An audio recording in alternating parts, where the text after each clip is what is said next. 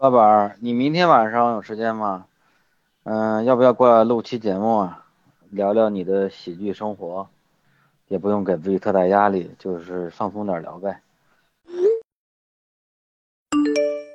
我想再缓缓，因为现在最近就是各种事儿就在一个焦灼的状态，也不知道聊什么，就没整理出来思路。你再缓我一段时间吧，我现在比较烦，就是，嗯，这个事儿比较多。你创业你也明白，我操，就是很多事情，还没有说我能够能整理出来可聊的东西，就我思想每天都在变。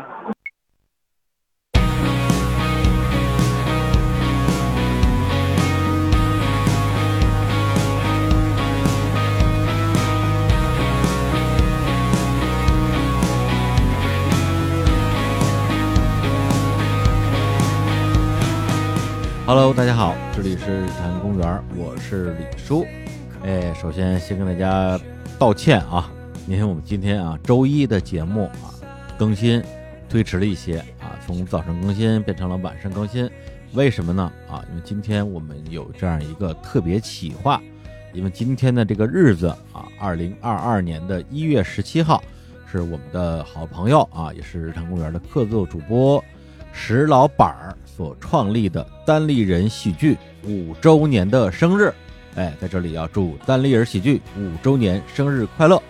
哎，为了庆祝这个五周年呢，我做了一个特别的企划啊。这个企划的内容呢，就是啊，我们把二零一五年八月三十号播出的一期播客的节目，在今天进行重播。那这些节目的标题就叫做《创业试出悲喜剧》。然后录节目的人呢，有石老板儿，有我啊，还有另外一个嘉宾是王总。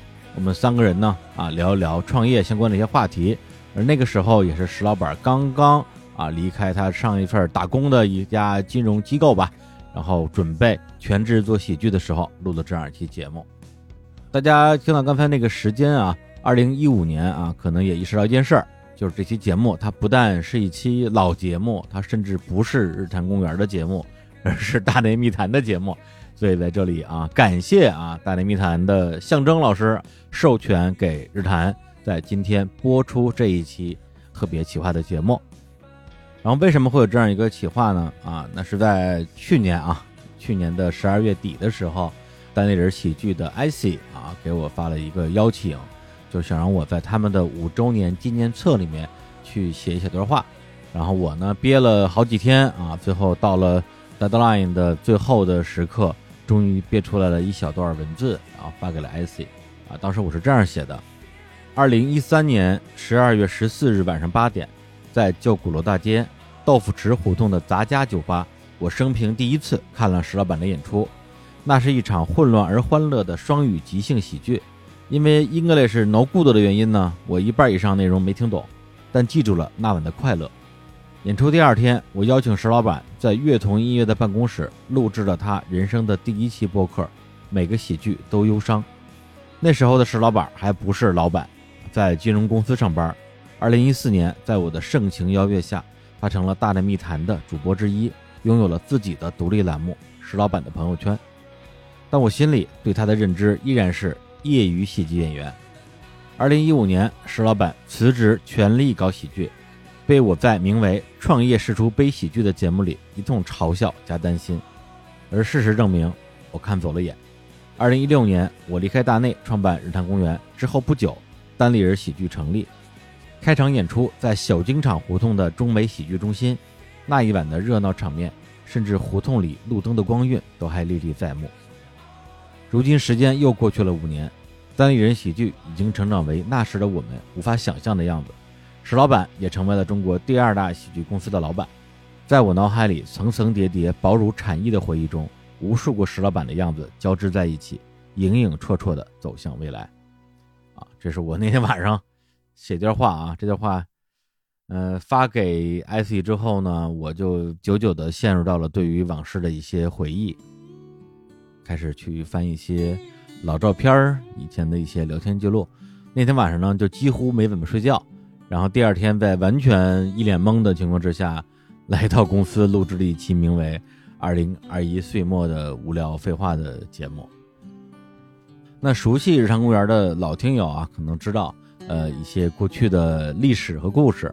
我呢跟石老板是二零一一年认识的啊，他那时候刚刚从英国读完研究生，啊回到北京，准备去一家军人公司上班。然后我问公司的名字叫什么，他说公司还没成立呢啊，这是当时我们的一个老笑话了。他那段时间就很闲，大家天天在一起玩三国杀呀、狼人杀呀、看话剧啊。然后也是那个时候知道了石老板啊，是一个业余的喜剧演员。但是呢，各种阴差阳错之下，我一直没有看过石老板的正经的喜剧表演，只在他的带领下去了一次北京三里屯的老书虫，看了一场脱口秀，就是单口喜剧的一个拼盘儿。那个拼盘可真的是太不好笑了，除了最后压轴的黄西老师啊，确实很好笑之外，其他人简直太不好笑了，导致我产生了一个深深的误解，就是把我带过来看这场演出的石老板是不是也很不好笑啊？于是啊，石老板不好笑这个事儿就在当时的那个大内密谈的节目里边就成了我们经常说的一个梗，啊，这个梗呢也成了一个像魔咒一样的东西啊，跟了石老板好几年。所以呢，在二零一五年五月份啊，石老板宣布辞职，要全职搞喜剧的时候，啊，我是非常非常担心的。但是我担心的表达方式呢，就是不停的打击他，给他泼冷水，跟他说：“你这个事儿弄不成，赶紧去跟领导说，你对社会大意了，还能回去上班吗？”啊，这个不是我说的，是小史说的。啊，总之呢，大家对他的这种关心方式就是冷嘲热讽，然后这些冷嘲热讽呢，也体现在了大家即将听到的这期节目里边。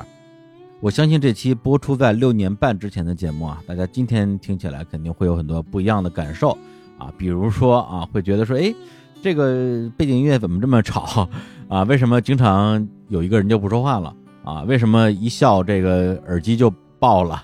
这主持人怎么那么讨厌啊？自我意识那么过剩啊？在不停的插话，呃，您说的都对，因为那个时候我刚刚才录了两年的播客。按照今天的标准来看，确实就不太会录节目，而且对于自己不了解的事情，我那时候的状态就是又贫瘠又傲慢，啊，对于自己这个想不开的朋友石老板啊，是担心是真担心，打击是真打击，呃，到什么程度？我印象特别深，就是在那些节目在做后期剪辑的时候，我剪掉了很多石老板关于未来的期待和表达。啊，因为我当时感觉他这个话说的有点太鸡血了，又太鸡汤了，而且他一定成功不了，最后呢就会成为他的笑柄，所以我为了保护他，我要把这些笑柄给他剪掉。所以那天晚上睡不着的时候，我就想，哎，有没有可能把这期节目的一个未剪辑版本找出来啊？我重新剪一遍，让石老板当年那些听上去很可笑的豪言壮语重见天日。于是就有了这期节目的一个企划啊，但是呢。啊，没找着，我找了好长时间，呃，没找着。我甚至还去问了象征，虽然他不太可能有，因为这节目他都没有录啊。然后他果然没有，嗯。后来我想了想，嗯，找不着就找不着吧，啊，因为毕竟留下的东西已经足够让大家去了解石老板在那个时候的一些呃所思所想，而且有一些字句啊，虽然被我特别愚蠢的剪掉了，但是我自己却记得清清楚楚。那就是石老板谈到喜剧这件事情的时候，他提到了一个词儿，叫做 calling。喜剧对他来讲是一种召唤，啊，我那个时候完全没法理解什么叫喜剧是一种召唤，然后就给他剪了。哎，在这儿真的是百感交集啊！因为在那之后到现在这六年半时间里面啊，大家也知道石老板和他的单立人喜剧都做成了哪些事情。首先，他们是在二零一七年的一月十七号。啊，就是今天这个日子正式成立，到今天呢，已经是中国最好的喜剧公司之一，并且为中国的脱口秀、单口喜剧行业培养了大量的优秀的喜剧演员，并且在像脱口秀大会、奇葩说、一年一度喜剧大会这样的综艺节目里边大放异彩。大家看过的大概也知道啊，哪些演员是单立人的，虽然某些综艺节目里边不让提他们的公司的名字。那对我个人来讲呢，我从二零一三年啊跟石老板第一次录播客的时候，我就一直在节目里边逼逼他不好笑。结果在三年之后啊，就是在日常公园上线那段时间，石老板啊用一个全国脱口秀大赛的冠军证明了自己是好笑的啊，啪啪打脸。然后我又开始说啊，虽然你的喜剧是好笑的，但是你录播客不好笑啊。不信你看看评论区，大家是不是都说石老板不好笑？对于那些没有看过你的喜剧现场，只听过你录的播客人来讲，你就是不好笑啊！哎，二零一九年十月份，谐星聊天会上线了。截止到今天为止，闲聊啊，不但是中文互联网上最好笑的播客，它甚至是多个播客平台上年度播放总时长排名第一的播客。不但碾压了日坛，而且碾压了所有人。火到什么程度呢？火到石老板作为日常公园的客座主播，我们已经请不到他过来录节目了。然后我我去录闲聊，也只能坐在台下，啊，作为普通观众来参与了。哎呀，你要问我那时候真实的心情啊，我只能说这种被打脸的感觉实在是爽死了啊！希望这种打脸更多一点。正所谓金鳞岂是池中物，一遇风云变化龙。石老板儿，你行。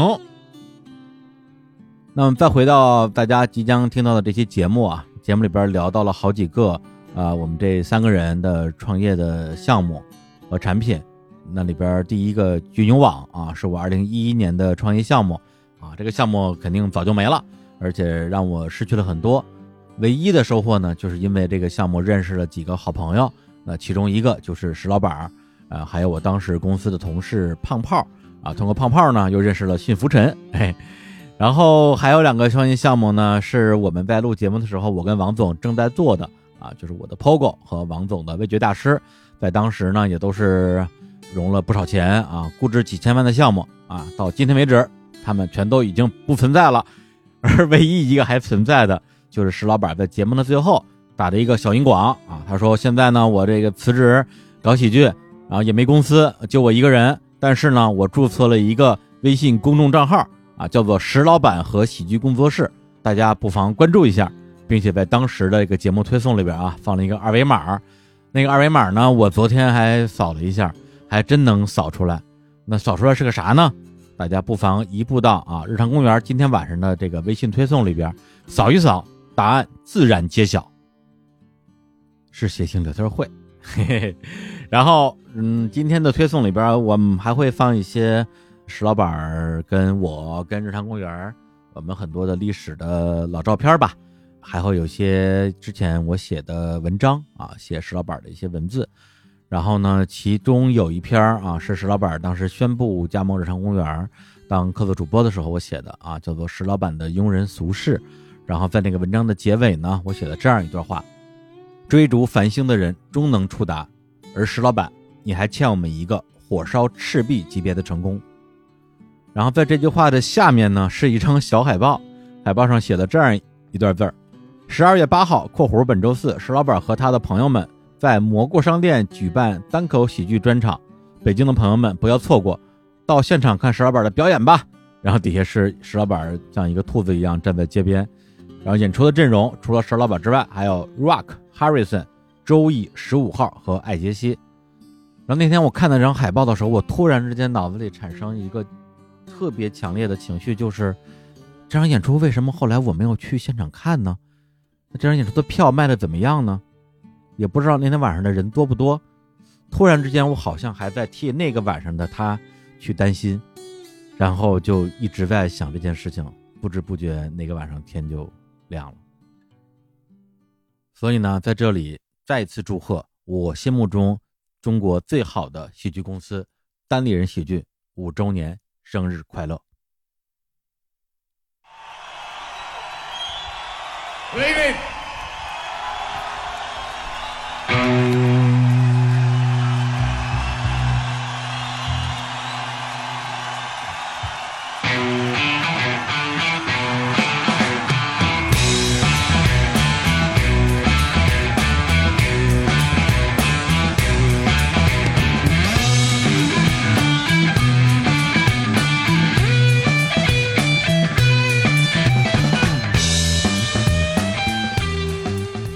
哦，哎哦，太太棒了！这个这个音乐不错啊。我们这个我们找的这个乐队现在就在现场，在在 在在在伴奏。我们是在现场录播是吗？对，因为我们那个有有钱了，大内密谈有钱了啊！吹牛逼了，快点！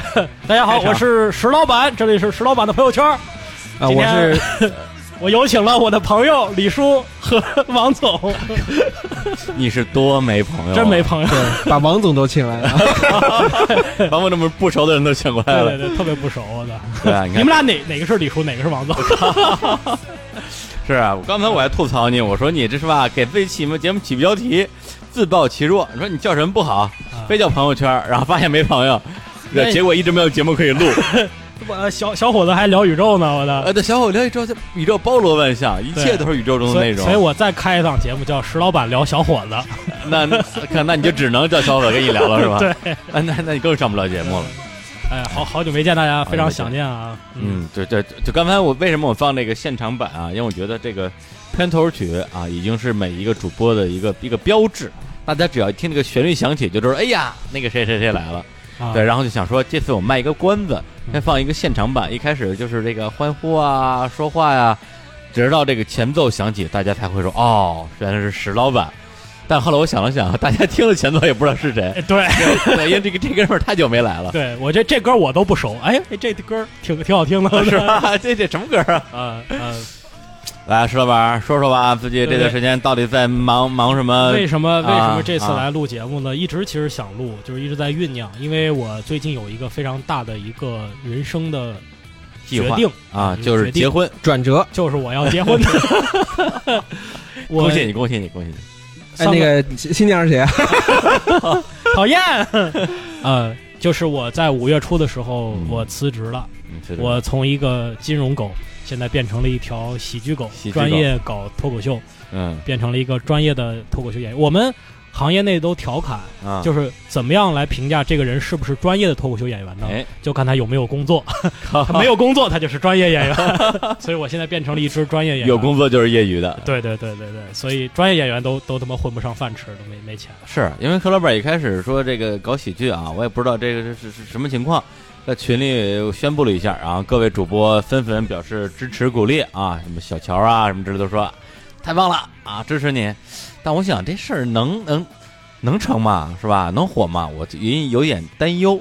但是后来呢，发现哎，陆续有一些媒体报道就出来了。哎呦，你就更担忧了一。些非常高大上的媒体就开始报道徐老板搞这个喜剧，嗯什么什么这个著名的呃第一财经周刊啊啊一财啊就报道了。我说哎，看来这个事儿起来了呀，是吧？一般一财都采的采访我们大抛狗这种啊高大上的产品，哦然后一看一财那个那个推了一条微信，啊然后微信那篇文章就是报道石老板这篇文章，标题叫做。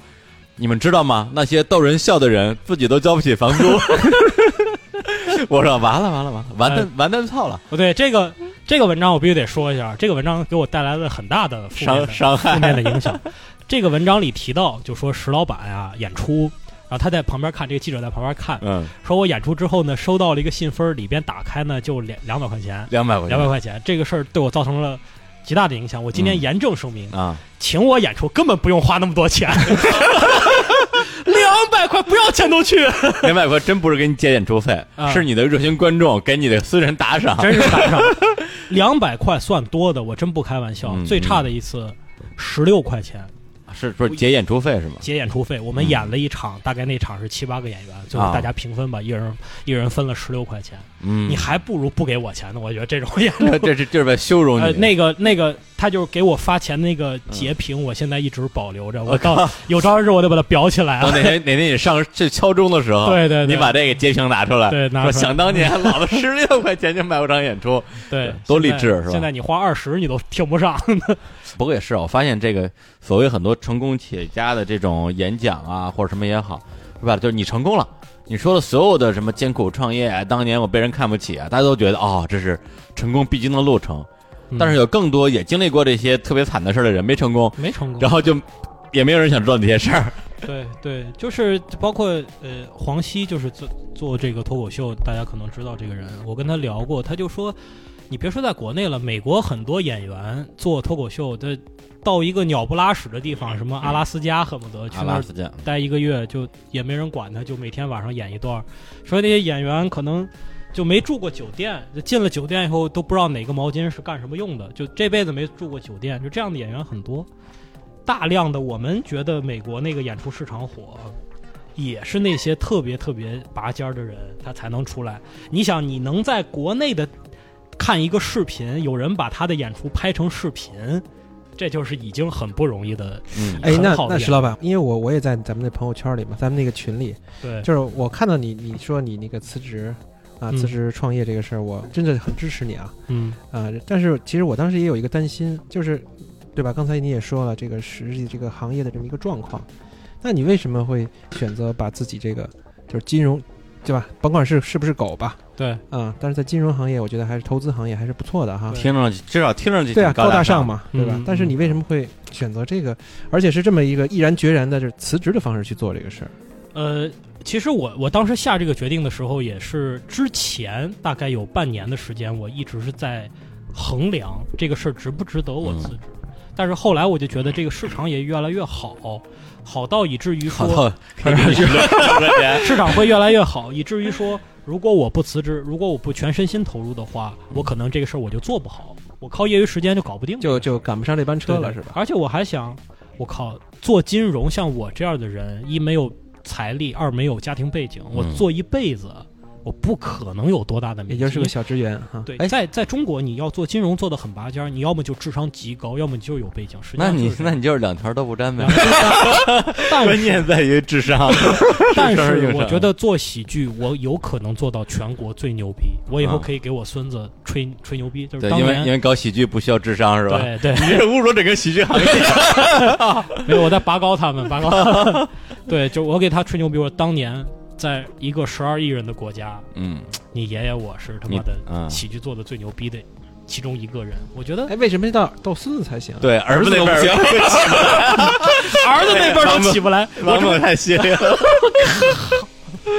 对，其实就就就这个想法，当时就觉得这个事儿我还真不是一时冲动，我充分了考虑了自己的爱好、自己的能力和未来未来的市场，充分考虑之后，我做出这个决定。听到我这决定，我领导就觉得我疯了，但是我给他讲了半个小时，我把他给说服了。嗯，他说：“我靠，那你看来做这个事儿，你真的不是靠着头脑发热，你真的是很想得很清楚。因为我本身就搞投融资的，我对这个市场还是比较、比较了解，就是说我会更加会跳出来我这个位置来看整个市场的发展。我觉得这个事情，无论是从我个人喜好来看，还是从市场发展来看，它都是一个要做的事儿。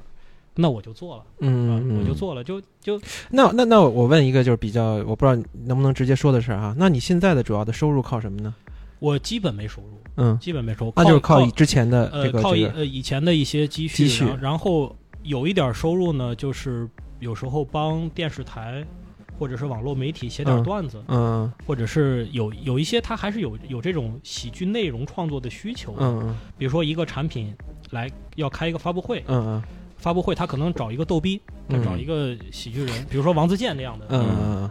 找他去演，但是他说什么呢？他就需要内容的供给，嗯。那么就会需要一些写手提供这些喜剧的内容，这些东西是有一些商机的，所以隔三差五的能给我带来一点小收入，但是，呃，但是跟你之前的收入也没法比。那个这完全不能，完全没法比。嗯现在我是净流出的，就是净流出净流出，就是说专业术语，你 们听不懂啊？啊，这是你金融术语是吧 对？你以为是那个是吧？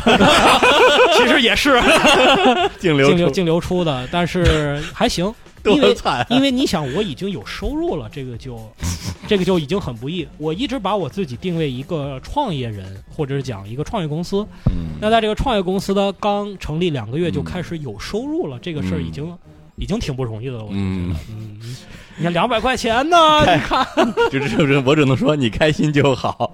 开心就好，开心就哎，不过不从这儿的话，我倒往往回倒一句啊，这一点我觉得正好可以给大家做一个科普，因为之前一直说，这吧，石老板啊啊，金融狗嘎大上啊，之前是做这个叫什么担保，嗯，后来就转行去做这个这个投资。对，对，那么这种所谓，比如咱们不是担保就不说了，别人投资经理，嗯他们成天是给别人投钱的，给别人钱花的，动不动就几百万、几千万每刀，嗯那他们自己到底有多少钱？他们自己能从这个过程中获益吗？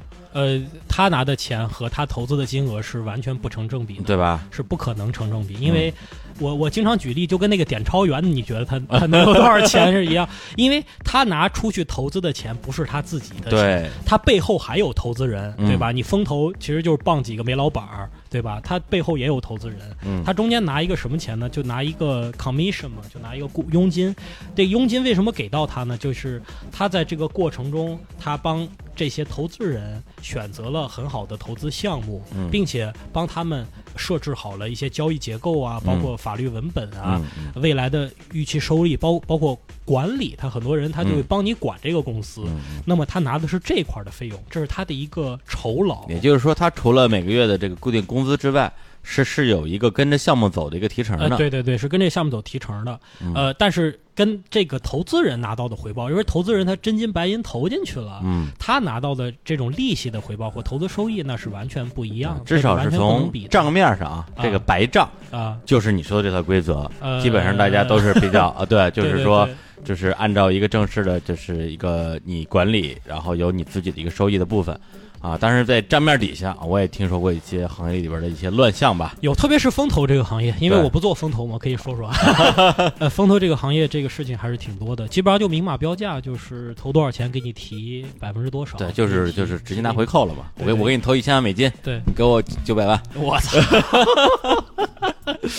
这账还挺不好做的。对，因为因为风投实际上这个钱投给公司的这个钱究竟是怎么花的？嗯，呃，外部人不在你这公司的人，你是很难管的，你是很难监控得了的。对对我我这个账随便三刀两刀我就能倒倒出去，我想给谁给谁。对，除非你真倒九九百万出去，那有点难。这种事儿就是别出事儿，对，别出事儿，呃，不出事儿，你好我好大家好。如果嗯这个项目比如折了，嗯这钱还不上了，投资人最后较真儿把里边的这些弯弯绕都找出来了，嗯里边谁在里边收了益，嗯那你那就坐牢啊，那没没什么刑事责任，这对就，是。所以你看，你放弃了如此大好的拿回扣的机会，啊，主要是拿不着回扣，是拿不着。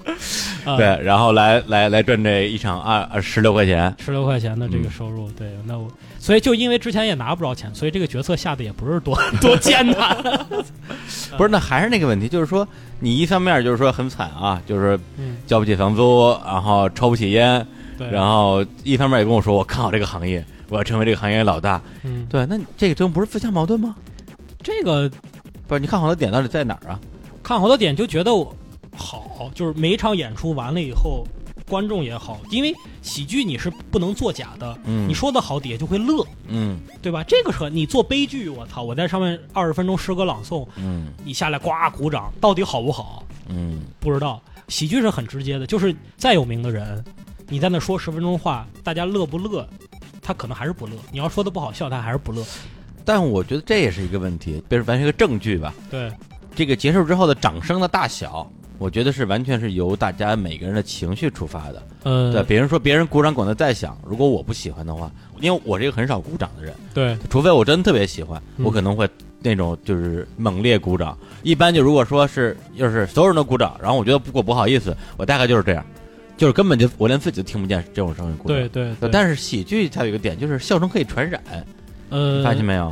笑声是可以传染的，但是这个东西也是这个比你鼓掌更直接一些。嗯就像你说的，嗯你不想鼓你就不鼓，你想鼓就是说鼓掌这个东西是你演出完了之后我嗯对你的一个肯定的一个体现。嗯，但是笑声是生理反应，对你听一个笑话，你笑，你当时你就会笑，你是不过大脑的。对对对，有些就是说，比如说李叔，你跟我关系很好，嗯。你很想看我的演出笑，但是你可能都不会笑，为什么？你可能不知道笑点在哪我。的确没笑，比如说，我看演出的我的确没有笑，去你妈的！然后还我还捏把汗说：“哎呀，老板，嗯，然后你说那是以前的事儿了，对，现在很牛很牛逼了。不是我嗯说的不是你的演出，是你请我看另外一场演出，那场没有你啊，那场没有。啊，那就好，那就好。啊。对，就是他很直接嘛，就是说，即使是你想帮这个演员，这个演员真可怜，对吧？你就是想帮他，你就是想乐，你你也没有办法假装自己乐，因为有些东西你根本不知道我是不是这个笑话说完了，啊，还是我，比如我笑点都说出来了，你以为我还在铺垫呢？啊，你说，哎呦，哎呦，挺好，你哎，你说完了，对吧？这这个就，所以他很直接，所以这个东西你很好在现场，当时你就能知道你这个东西灵不灵。嗯，，对，它不可能制造任何的假象。嗯我拍一部电影，我从这个编剧到到选演员，我到最后上映，最后有多少票房？这个票房到底归功于谁？嗯很可能因为你请了个大咖，很可能是因为你这个演电影宣传的好。嗯究竟你这某一个个人，你通过自己拍一个电影，在这个电影里参与，你能知道这哪部分票房是因为有你，嗯，这个很难。但是喜剧演员，特别是单口喜剧演员，嗯非常简单。我请十个演员，九个不乐一个乐，那大家谁，大家下一场该请谁，大家非常清楚。嗯嗯，我们衡量有一个标准，就叫做叫做 LPM，就是 laughs per minute，就是每分钟嗯，你能让观众笑多少次，嗯，这是有一个衡量标准的。对，一分好演员钟几次？一分钟几次呢？靠，合格演员应该讲，在美国的标准是一分钟你得让观众笑四次，这是合格演员，也就是十五秒一次。十五秒钟你要让观众笑一次，你能不能做到？做不到，对不起，你上不了台演出。那我们想当年脱口秀著名天津马三立先生，半个小时笑，半个小时笑一次，啊，所以对他是相声，但是相声和这个不一样，啊一样相声它它有叙事的功能在里边观众听你可能是讲一个事儿，笑是其次的。但是脱口秀这个完全不一样，你的说的每一句话，你就是在为笑它是一种另另外的一种一它是一种种另外的形式，艺术它的形式它的诉求不一样的，它这个艺术达到的最终目的是不一样的。当然，每分钟笑次数这个不是唯一的衡量标准吧，但它大概其能够判断你是不是一个好的脱口秀演员。呃，是这样，我我还有一个问题啊，就是你当时毅然决然的那个走上了你的这个人生不不归路。不归路哈，然后你选择了辞职啊，全职去做你这个喜剧事业哈。对，就是你觉得辞职之前和辞职之后，你在这个喜剧方面的这种，就喜剧给你的感觉有什么不一样吗？有很大的不一样。嗯呃，辞职之后你会更用心的去考虑这个事情。我辞职之后，把我以前所有的段子重新拿出来打磨了一遍，就是包括看文本，包括仔细去想这个演出技巧。嗯我就发现我以前自己觉得说的好的段子，有百分之八十是不合格的，就是从这个剧本方面，比如说水词儿太多，嗯比如说笑点设置的不合适，嗯就就会发现，呃，专业和业余真的不一样。你以前觉得能说的一个好不上班的就是不一样。对，不上班就不一样。我现在每天基本上早上起来做的一件事情，就是把我所有我的段子嗯，一个人在家说一遍，不是默一遍，哦哦，就是我会自己给自己营造一个舞台的气氛还会自己给自己当主持主持人说，下面有请石老板，自己说，说完以后自己跑上去，就在我们家卧室，然后 拿一个棍状的东西，就假装是麦克风，然后就开始演。每天早上把自己所有的段子演一遍，大概需要四十到四十五分钟，我操，呃，然后录音，然后自己听，听完了以后再再写东西，再再创作这，属于练功啊，这是练功，真的，这个嗯收益，这个东西造，你就会觉得我操，以前玩的太业余了。嗯，这来一轮来一遍四十五分钟，你再上台感觉完全不一样。说你还这样快精神分裂了吧？我觉得就每天 就是自己跟人嗨。自己挺嗨的，假装有观众。对，文姐，你在这说了说了半天，底下没有观众啊？你说说了之后，你不会搞得很颓吗？呃，还行，他关注点不一样，因为啊自己在练的时候可能。呃，你在表演的时候，你你想的是观众的反应；自己练的时候，你可能你想的是你你说的这个说法啊，或者是你的表表达方式是不是合适，对，一种内内观是吧？对对对，因为类似的工作我也做过，就是那个演讲嘛，演讲或者也就是会做一些这个创业和融资路演的时候，嗯，我也会在上台之前先把词儿什么的先，首先我先写，写完之后脑子里先过一遍，然后拿嘴说一遍。有的时候会我会找一个同事，然后我跟他说一遍，但是往往我在那个时候说的就特别的前言不搭后语，就是这狗狗屁不是，这完全就是支支吾吾。但是上了台之后马上就变身，就嗯。就比我在台下说的可能要好一百倍，就是就真呃真真那么夸张。呃，如果你偶尔做这个事儿，啊。这是可行的；啊！你长期做这个事儿，呃，这是不靠谱的，嗯。因为你这次你觉得很牛逼了，嗯。你下一次你同样的内容，你说换一波观众，啊。这波观众可能你第一波观众是用心在听你说这个事儿，嗯。换一个波观众，你第一次可能在剧场里说，第二次你在酒吧里说，酒吧里有人在榨汁儿，滋，嗯在发出这样的声音，有的人在聊天儿，有的人刚点了一杯就正在喝，有的人在玩手机。嗯你在这种情况下，你就你为什么那时候好？因为现场的气氛好，能够烘托你。你说的太对了，对，但是如果你换了一个别的。别的一个场景，如果你自己对自己的内容不够自信，嗯你在家没有把这个东西蕊得很熟的话，你很容易被他底下的那种干扰所影响。对对对你，极容易被他影响。那边啪一个酒瓶子啪掉地了，你哎呦，你马上就打断了，然后一下就不知道自己说然后你什么了情绪一下就掉下去了，情绪就掉下去了。但是如果我在每每天在家里蕊，我在家里什么都没有的情况下，我都能做得很好，那基本上我上场问题不大。嗯。嗯，这个区别。你说这还真的是，因为我去年也就是这个时候，我去青岛参加了一个创业大赛，然后当时是在初赛的时候，然后我是几乎就是就是全场这个票数冠军，拿到了最多的这种所谓的，呃，就是投资约谈意向吧。那当时台下能有两三百个观众，然后我那天就是就是神采飞扬吧，对，讲故事讲的也非常的生活有趣。然后后来又隔了一周是参加复赛的时候，本来我以为也是一个类似的场景，就进去之后发现是一个会议室，然后会议室里边只有不到二十个人，这二十个人是什么呢？有三个是投资人的评委，其他的全是选手。也就是，我讲完之后，他是他讲完我之后我上。当台下没有没有那么多，因为我发现我还真是一个有点人来疯的那种东西。台人越多，我越不紧张；人越少，我也觉得不来劲。当时我觉得，哎，就你们十几个人，操，老子随便说两句吧。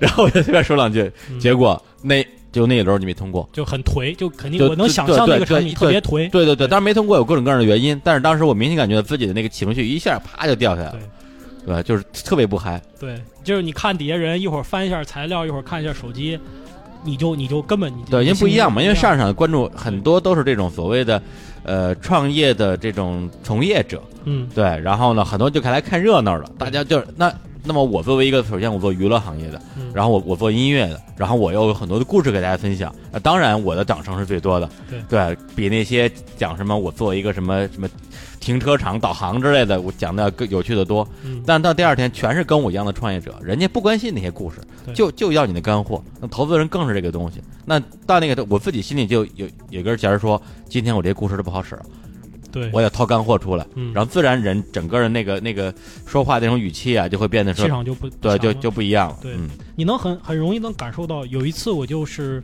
我印印象很深，那次我上台的时候，就是你演的多了，你对你一上台的一瞬间，或者你还没上台，别的演员在说的时候，你对底下这个观众的气氛，你有一个预判，你大概知道今天的观众。我们说，就是相声行会叫娘年子比较慢，可能就是他意识他反应比较慢，嗯，你会有预判。但我那次我就明显，我上台以后就很稳，因为你你你一个段子一个段子说嘛，你不用嗯管它。开头的三分钟、五分钟大家都交头接耳，等我说到大概五分钟的时候，甩了几个很响的包袱，我就嗯感觉明显所有观众的注意力就马上集中了，然后有些人就开始掏出手机来拍你，嗯，他这这就是证明，哎，他对你感兴趣，他给你嗯。拍一个小视频或者拍个照片，那瞬间还是很爽。然后然后观众会跟你有眼神的交流，哦，你再说一个，有时候我会在台上说，哎，你们遇遇没遇到那样的情况，怎么怎么样的，然后底下就会有点头，嗯。会有哎一个人给旁边人说一句，这个时候你就发现你用了五分钟之间已经把气场给扭转了，哦，这个就所谓的我们说气场扭转力，嗯。你无论在什么样的场合，你可能开始几分钟你是颓的，嗯你是不好，但是你一下让你的这个气场、你的氛围盖过了它，嗯你会发现那个东西有所扭转，这时候就变成了你的主场。再后来，这五分钟一过，你再讲什么就平汤了，就跟你以前的最好状态是是一样的。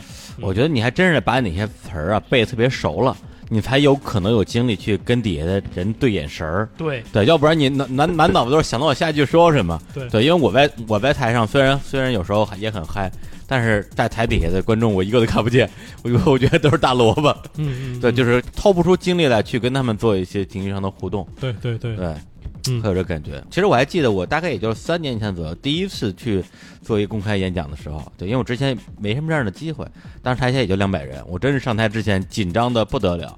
嗯。然后当时我们的一个我一个好朋友叫叫甘叔，啊，甘叔就跑过来说说，你就当台底下的 都是大萝卜，都是大萝卜，这样的话你才能觉得自己有那种气场上的优越感，对。对你就不会被他们吓到。嗯嗯，呃，至少这一招来对于初学者或者是一两次上台机会是、嗯是比较有用的。嗯但是我演到现在，我觉得他还不是萝卜，嗯，他又变成了人，因为因为呃脱口秀不一样，脱口秀你必须得跟他互动。嗯那个互动不是在于你问他个问题，嗯而是说你一个笑话他笑不笑，对吧？他乐不乐？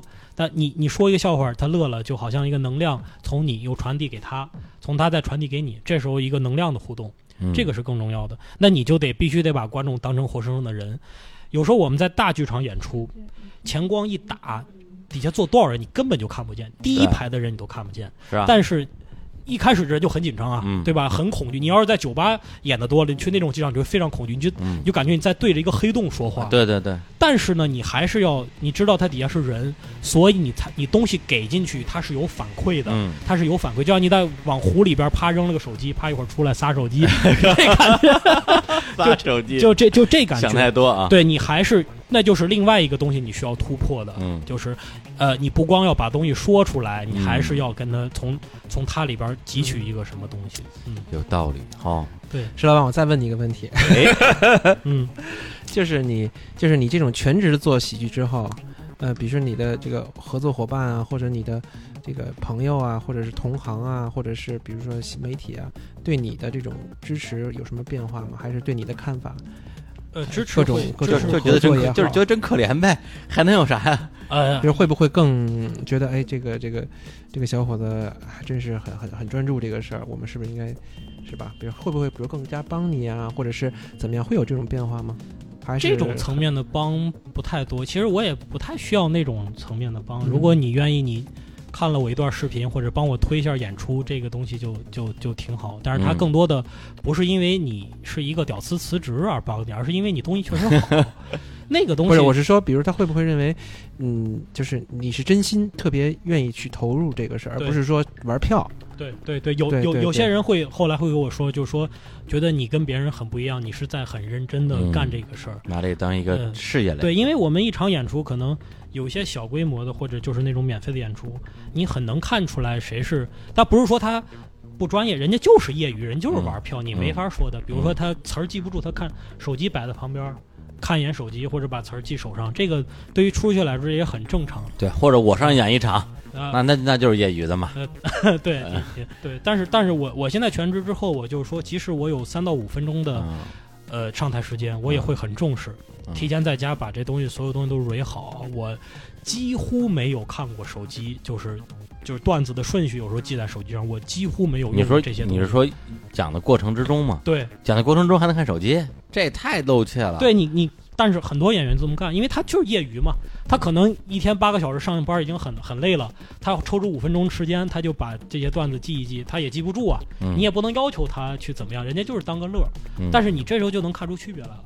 我讲一个段子看一眼手机，讲一个段子看一眼手机，那那气场和氛围就会无数次的被打断。那当然了，对呀、嗯所以就是更多的他们会觉得，呃，你全职干这个事情以后呢，你对这个东西投入的更多，你会觉得跟以前不一样了。嗯他们是会从这个角度，有有有朋友给我这么说。那那那个黄西邀请你去那个一起巡演的话，是因为这个吗？还是说跟这有关系吗？呃，黄西邀请我去巡演，还真的不是因为我之后做的很多努力，嗯因为我之前也也还不错嘛，时间也还不错。我之前也没看过手机，是吧？对对，嗯这个事儿还真挺巧的，我觉得对我是一个很大的安慰，就是在于。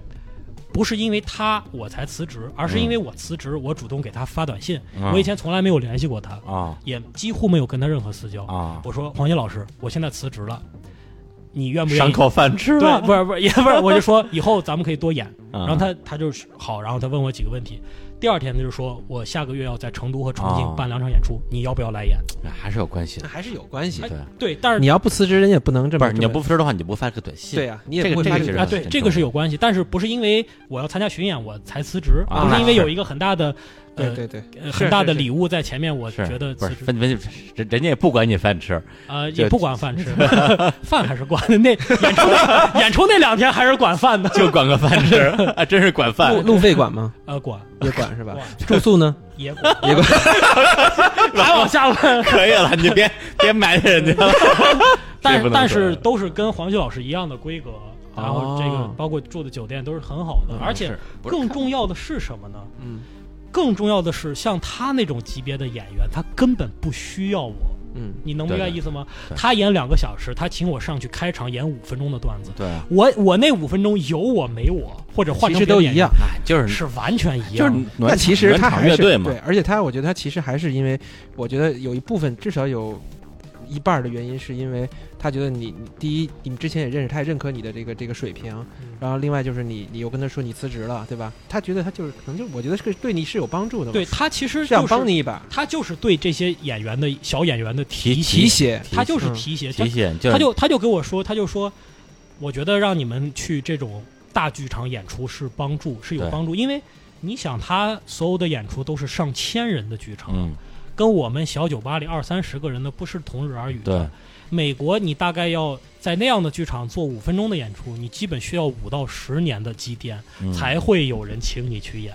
但是在国内有这样的一个前瞻者，有这样的一个导师在前面带着你，他愿意嗯。他愿意帮你一把，提你一把，这个东西已经是很难用，就是说包不包机票都不是这个层面的问题了，对对，就是只要让你去，就是对你最大的一个最大的认帮助可了和帮助的认可对，嗯。而且确实在那两场演出，我学到了很多，收获了很多东西。嗯。怎么样在大剧场里边去讲，怎么样稳住自己的情绪和气场，这个嗯。东西是很很好的一个哎。，那你能不能在这儿说说说一两个段子？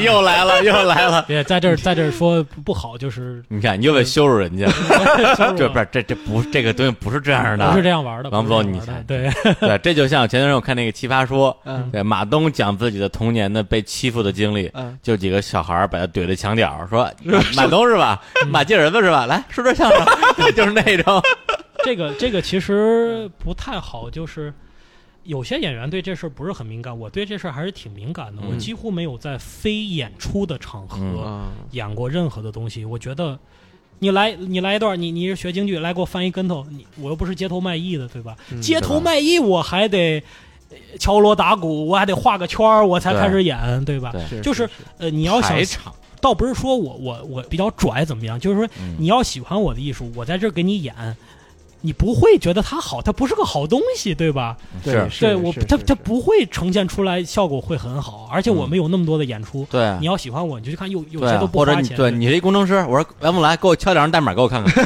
你干吗？对这个就是我我看蒋方舟以前说过这个事儿，嗯就他小时候是那种所谓神童嘛，啊，神童一直在写，然后家里人就来来来两个叔叔阿姨说啊，哎。蒋方舟，你给大家写一个，他真的就是对着电脑啪啪啪就写几行字儿，然后给大家看一下。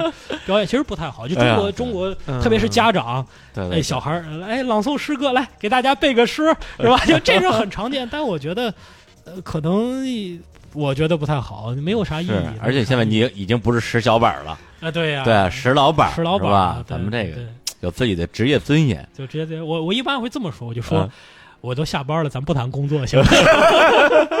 不谈工作，我就开玩笑。有时候几个演员在在私底下几个大家也是逗乐说笑话，嗯，说了就说：“哎呀，我操，咱别聊工作了，行吗？别说段子了。好吧，那咱们到这儿来插首歌吧。啊，今天我们这个我跟王总、石老板啊，每个人各自准备了一首歌。那个石老板先来吧，刚才讲了好多你这个这个这个故事啊，”对，啊，我觉得这首歌也非常适合我们的主题啊，来自于嗯沙子乐队。这首歌的名字叫什么呢？叫我还真的说不全，挺哎长的。你大爷，对叫哎我们目前健康向上的小理理想想小理想啊，咱们先先听歌啊。好。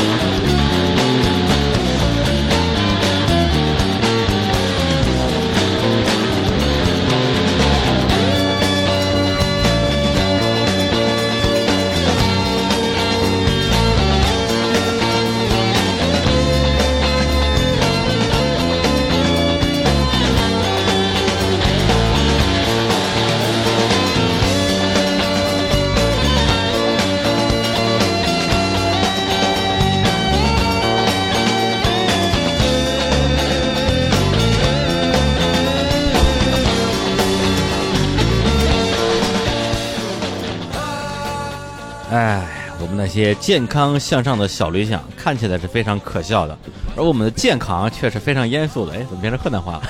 你这也不是，哎呀，我这首歌你为什么推荐？这个就是一近期在听吧，而且觉得比较符合现在的这个精精神。我觉得我还是健康向上的啊，更主打的是我现在的情绪，百分之八十时间我还是觉得我靠，迎着朝阳再写两个段子吧。就那个，虽然交不起房租，但是交不起交交不起房租这事儿啊，主要我那房太贵了，我是以前没辞职时候租的，现在后悔了。不是，那你可你你可以把它分租出去，然后自己住在厕所什么之类的。啊，对，可以，这可以啊。啊，对。行然后这关于你做喜剧这个事儿啊，我个人其实还是有挺多关心的话题的。比如说，那前因为我记得我一个月之前我就约你说，这个石老板儿，咱们这这不是据说辞职了，创业了，那咱们过来聊聊创业的事儿吧。然后老板就用微信语音特别凝重的给我回复说：“哎呀，哥们儿，最近这个创业这个事儿，我觉得也不容易啊，嗯我最近也觉得挺难的，我还在思考一下，我再思考一下。然后等我等我想好了之后，咱们再聊。当时我感觉就说，完了，这这哥们儿就就颓了，已经颓了，估估计再过一个月回上班去了。啊，对，结果一个月之后，呃生龙活虎了，就就就跳出来了。对。我想知道你中间到底经历了什么？呃，我我这几个月的情绪基本上是还还是正面情绪居多，但是有嗯时候会特别沮丧，嗯有那么比如说每个月都有 那没那么几天，都 有那么几天，就是就是情绪很沮丧，有比如说演出演的不好，嗯，对吧？呃，或者是，哎，怎么讲呢？就是财务方面多少会遇到一些问题吧。对，啊贫贱夫妻百事哀。别贫贱夫妻百事哀，贫贱 loser 也是百事哀。对，连个妻都没有，就连更加哀妻都没有，就更更更 loser。就是我当时就想，我靠，我刚交完房租那时候，我就在想，我现在这些钱，我盘算了一下，在做下一次交房租的时候，交完我就破产。就。交完的同时，我基本宣告破产。嗯，如果我到那时候财务下一次交房租什么时候？下一次交房租应该是在十月份，明天。十月份，十月份。哎你今天过来给我们吃散伙饭的是吧？哎呦，还管饭呢！哎呀，行，什么饭都行，不管他叫什么。对，呃，这个就是起伏比较多，有时候嗯会真的特别沮丧。呃，但是还行，就是能够搬过来自己的情绪。更大的困难是我，这个还真不是最大的困难，嗯只不过偶尔会嗯让我去想一下。更大的困难在于我每天都在做抉择，我该干什么事儿。和我能干什么事儿在之间做抉择。嗯我给你们举个例子，就是说，组织演出和参与演演出之间的这个矛盾。嗯现在很什么现状呢？所有的演出都是演员自己组织的，就很业余嘛。对啊，但是你要找一个专业的人，比如说我找我考乐童给我来弄，或者是找李叔 POGO 给我来弄。嗯，我们弄 PO 我们 POGO 不做这个，假设说啊他，们乐童也不做这个。啊 假如说就说嗯，多没人管。就是就是因为没有，我就想说的是这个事儿。首先，现在这个脱口秀这市场太小，份额太嗯小，以至于外行人根本嗅不到这里边的商机。嗯不是说没有，只不过他嗅不到。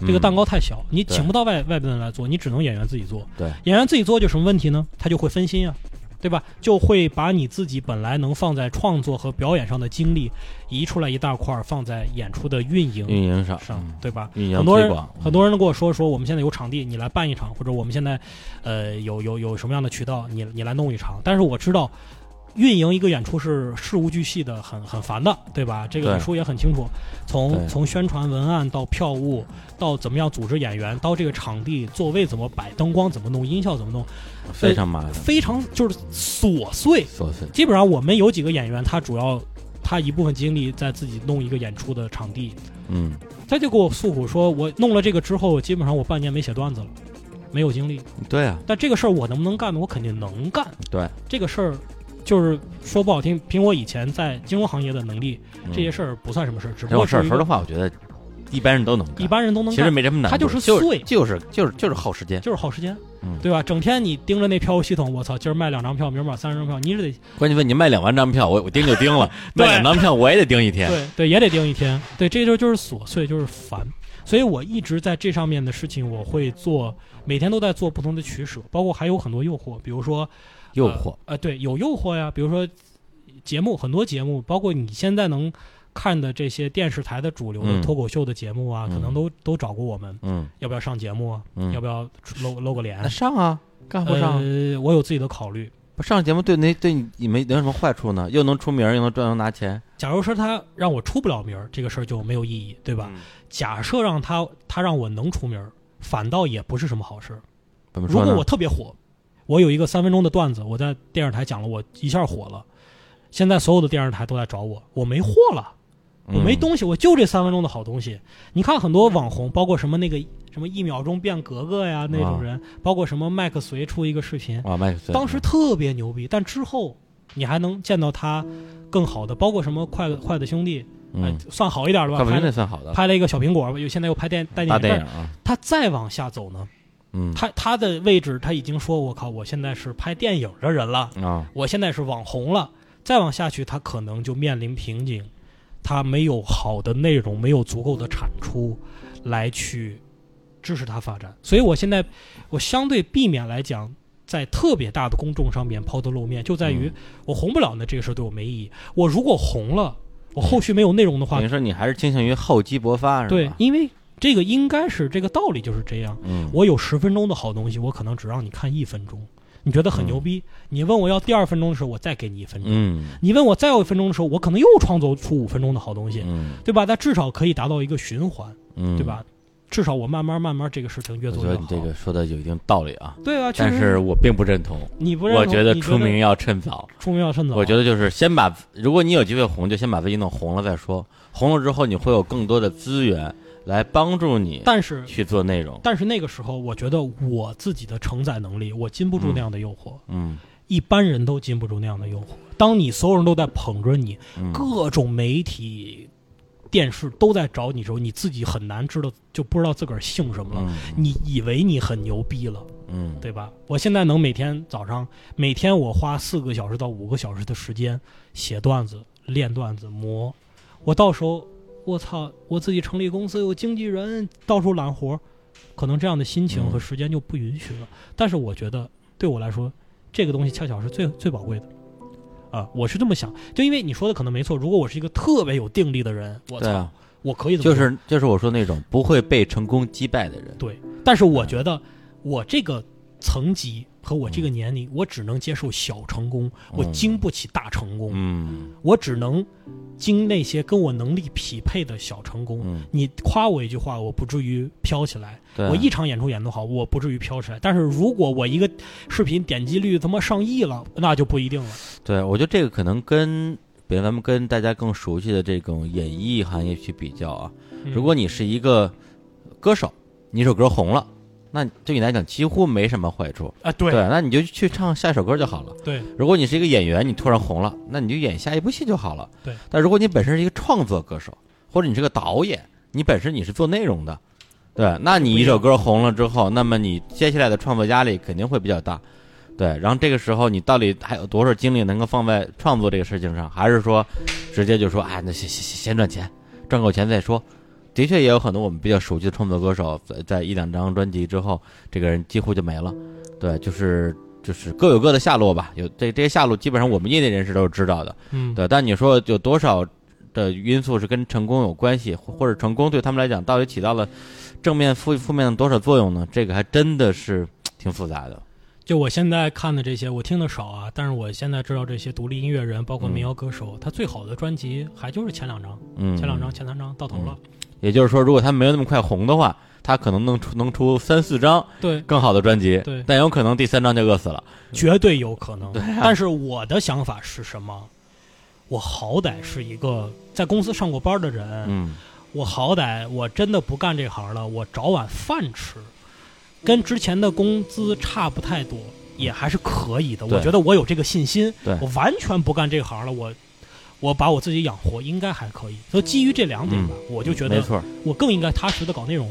啊嗯财务上的东西我，我不想让钱，不是说我不想赚钱，但我不想让钱成为我左右我干什么事情的一个方向标对。啊。其实你这点也是当时你说辞职创业的时候，我考虑到第一点，就是说，如果你在，比如说你学金融的，包括你是从哪儿毕业，如果你毕业之后一天本行没干过，直接去搞喜剧，那你这个真是有可能变成不归路了。对因为你再想往回转，就就就很难难很难了。。嗯，但如果你本身先干几年，在这个行业有一定的经验、人脉、能力、资源，所有这些东西，嗯这个时候你咬咬牙，你去为了自己的理想干一段时间，起码我我觉得起码还算有退路吧。对对，因因为因为我这个人考虑问题会比较保守一点，对所以，我会先去替自己或者也替别人找一个退路。对，就是说，而且你你你参加正经工作的时，这个经验呢，会让你对这个世界有个更加清醒的认识。嗯如果你是一个科班的演员，你从院校毕业出来你就去接戏就去演，你不知道这个世界是怎么运作的，嗯你会或者你会自贬，或者你会把自己放到一个很高的位置，觉得自己很牛逼。嗯但是我干过几年正经的工作，待人接物，从什么打印个东西，从嗯写一篇文章开始来做的时候，你就知道自己大概在这个社会中你是几斤几两，对自己嗯有一个判断。所以我觉得这也是很宝贵的经验。嗯，咱们今天这个话题啊，就是刚开始从这个石老板开始聊起啊，说他这个喜剧啊，这个忧伤啊，看又喜剧又忧伤，对，对。但其实今天的整个的节目的定位，我还是想聊聊创业这个事儿，因为这个事其实是相当于这个之前这个在这个你之前在在哪儿上班？金融街是吗？呃，不在附近吧？啊，附近嗯对，就是这种呃办公楼、写字楼啊，这是对班儿班儿逼，嗯对，就是看似高大上的这种上班族，然后自己去决定为一个暂时看不到前景，这个就是花钱的钱的一个事业啊，去做这么一个重要的决定。呃，那我觉得其实现在正好这是一个创业潮，好像这特别是九零后什么大各种大学生一毕业说你去上班都觉得挺丢人的，对，不创个业都不好意思跟人打招呼。现在我觉得至少从媒体的角度嗯有点这个意思，然后也是各种牛鬼蛇神层出不穷。我操，看到我们这些保持传统价值观，比如说你做人。你做企业家也好，你做什么也好，你得诚信吧。嗯人家说我们九我们九我们九零后做事没这么认真，你也别太认真了。对，就是这我我我说的话就你随便听听就完了。就这种人都能出来，而且都能拿到融资，真的是我觉得呃就是妈的群魔乱舞吧。但是回到创业这个事儿来讲的话，我觉得我们三个人，因为现在也都算是一个创业的一个状态，特别是今天为什么叫王总过来？王总是我的朋友圈里边最早最早去做创业这件事儿的，就是说白了就是就单干。那个时候其实也不太讲说创业这个字儿，对，就是那时候叫什么？你说叫个体户就是下呃个体户也不至于啊啊就是那时候没有把创业这个这个概念，这个词儿就是对对神话。对对，那时候就就哎就是我但是确实也不是个体户啊就，就就是自己干或者开公司，对对对对开公司开公司吧，这个开公司对，那时候基本对，因为对对我对因为我跟王总呃大学同学嘛，我们一届的，然后我相当于我我毕业的第二年，零四年，我刚刚我那时候我还在《新京报》当记者的时候，王总就已经自己开公司了，因为我上大学我跟王总没那么熟，然后呢就只是听说哎有这么个人开公司了，然后我说我操。可以啊，我说上大学没看出来啊，感觉就是傻不拉几一个，哈哈哈。对，上大学就哈哈哈。对，他他就因为你当时在我的概念里，实在不像一个说能开公司的一个人，对，因为觉得你好像这个人挺挺单纯的吧，对，然后后来呢，你的公司一直就开起来了，对，一直开到就是我们俩共同的另外一个好朋友也加盟你的公司，跟你做合伙人零，九年差不多，开到零九年一零年吧，他是那个一零年，差不多。对，就是加在一起能有个六、五六年的时间，对。但当时你怎么就不是你你上过班吗？我先问一句上过上过上过。啊其实我的工作经历特别特别简单，啊就是上大学的时候，后来当时有有老师介绍啊啊，毕业之前就给一个公司去做那种就兼职也好，还是那啊种实习也好，就帮他们写程序嘛。啊因为我是我是学计算机学，计算机的啊，对，咱们是一个学院的，对一个信息工程学院的，对对对，然后就帮他们 帮那些人写程序，然后一个月给好像给两两两千多块钱吧，啊，零啊零零就一零二年毕业前嘛。毕业前，对对对，然后后来呢，毕业以后就直接去那公司了，因为当时我，因为我是一个比较那个时候没有什么太多想法的。嗯。啊，就是反正有有工作就上呗。啊。干到一年多的时候呢，就觉得好像没有什么前途，然后呢就想就干嘛呢？后来就在家歇了有大概几个月吧那个时候每天就躺在床上嗯。啊，然后有一只手搭在地上，嗯。然后就那样，就是傻呆呆的等在床上。了还是北京孩子，没什么生活压力，对。不用交房租，也可以可以在床上躺几个月。对。躺了大概有几个月，后来也是一个朋友介绍吧，到另一个公司，前后又干了有一年左右，嗯。所以实际上，呃，我在毕业以后大概工作有两年半嗯。啊，在公司里打工。后来我为什么开公司呢？是因为就是并不是我蓄意的开公司，那个时候因为我们做软件嘛，嗯。就很肯定有很多就朋友啊什么的。活儿。对，找你做，做多了以后，很多客户就跟你说想要发票，对，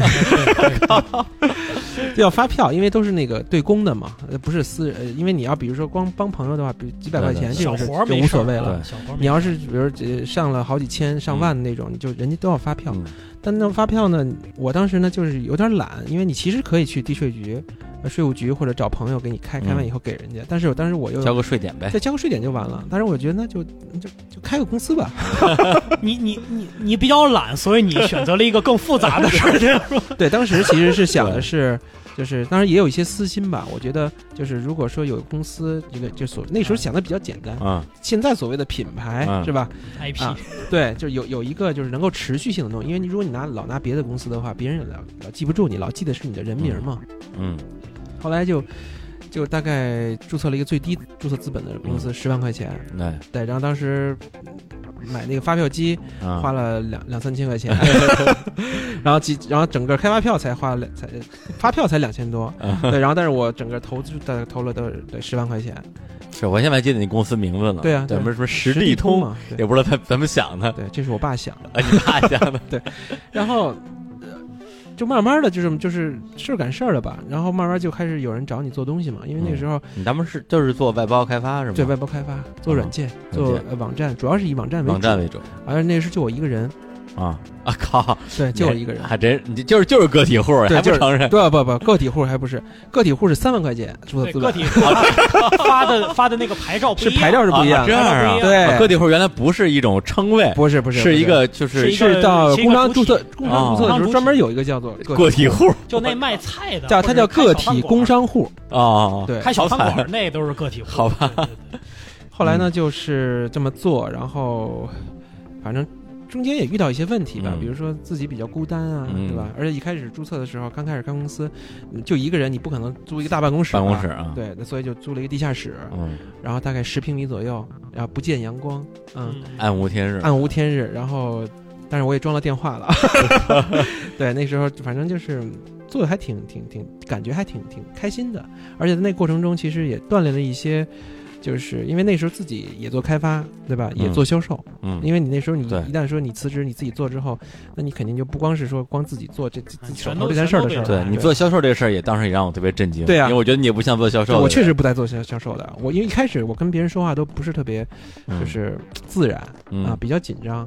然后后来呢，就是是当时是看书啊，还是呃，反正给自己很多这种就是正向的激励啊，灌鸡汤，灌鸡汤，对对，灌鸡汤，每天迎迎迎着朝阳说对今今天再卖几个单，然后就进钻入了地下室，对，然后等出来的时候已经天黑了，对，就这样。然后就是跟那些客户啊，嗯啊，就说嘛。嗯后来发现就是骗人是一件挺有意思的事儿，忽悠，忽悠其实说是是要忽悠吧，对对对就是你你你，而且你你发现你忽悠多了之后呢，就是就是有套路了，啊。对，有套路之后呢就更好忽悠了，对，对，然后呢，而且你信自信而且忽悠多了自己都信了，就对啊 别人说的多，自个儿都信了。对对对，自己都信了，而且你其实说多了以后，你就你会认为这个事儿是一件就是就是很正常的一件事儿，嗯。就是你忽悠这些事儿本身对于整个这事儿来说是正常的，对，因为大部分人对你来说是一个不认可嗯。和比较防范的这个嗯。状态。如果你你你不是过于的这个主动，或者是嗯。可能过激一点的去表述你的嗯。意思的话，那你那就这事儿就更不可能成了。嗯，对，所以我觉得那你忽悠忽悠不不不触犯你的道德底底线吗？啊、我忽悠是在一定范围内嘛，啊我也不能说我忽悠一个完全跟我做的东西完全不一样的事儿。啊，对吧或者拿我只能是了钱之后跑了，啊，对，这个我都不会做。啊对，但是呢，就是会对对会把我做的东西说的会，比如说会说对你们有什么样的好处啊啊，啊，会会讲的更嗯更好一些。然后那个时候，反正都是为了仨瓜俩枣吧，嗯对，也反正挣的也不多嗯，但是就是挺开心的，然后也觉得自己做了一些锻炼。嗯。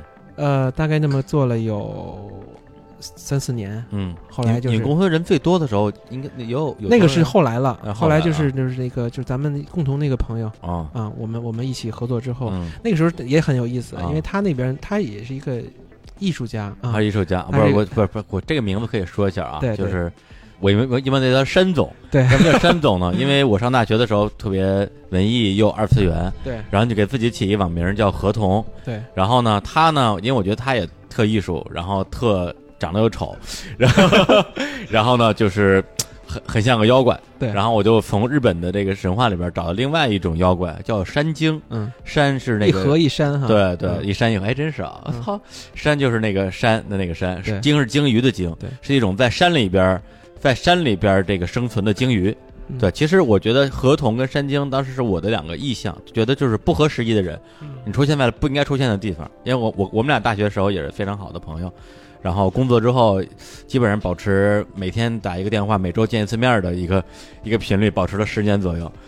你就知道多熟了。对。然后呢，那时候那个山总啊，就是王总的合伙人。对，啊那个时候呢，他呢是一开始好像是在一个物流公司吧，嗯，然后是在德福还是反正他跟德福有关系，德福是巧克力。巧克力嘛，啊，对对，反正德福可能是他们的客户吧。，对，可能是他们客户，反正这具体他是哪个公司我是不知道。正老有呃哎敦豪好像是，啊，对对对对，老有德福池。对对老德福吃。后来呢，有我那个时候我有时候也去他家玩嘛，嗯然后呢，就是有一次跟他聊起来，因为那时候他好像也辞职了，嗯。辞职之后呢，我这边自己干的也挺孤单的，你知道吧？他他那时候状态，其实我觉得跟石老板现在状态一样。他啊当时辞职想搞音乐，啊，对对，对。他当时辞职想搞音乐，然后就是每天去后海看夕阳，对对对，动 不动给我打电话说。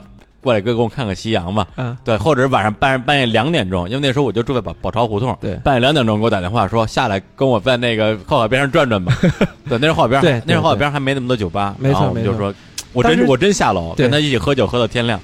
当时前后就是这个状态，他在前后，然后我就跟他提了这个事儿，因为他、嗯我们都是同学嘛，然后嗯他的。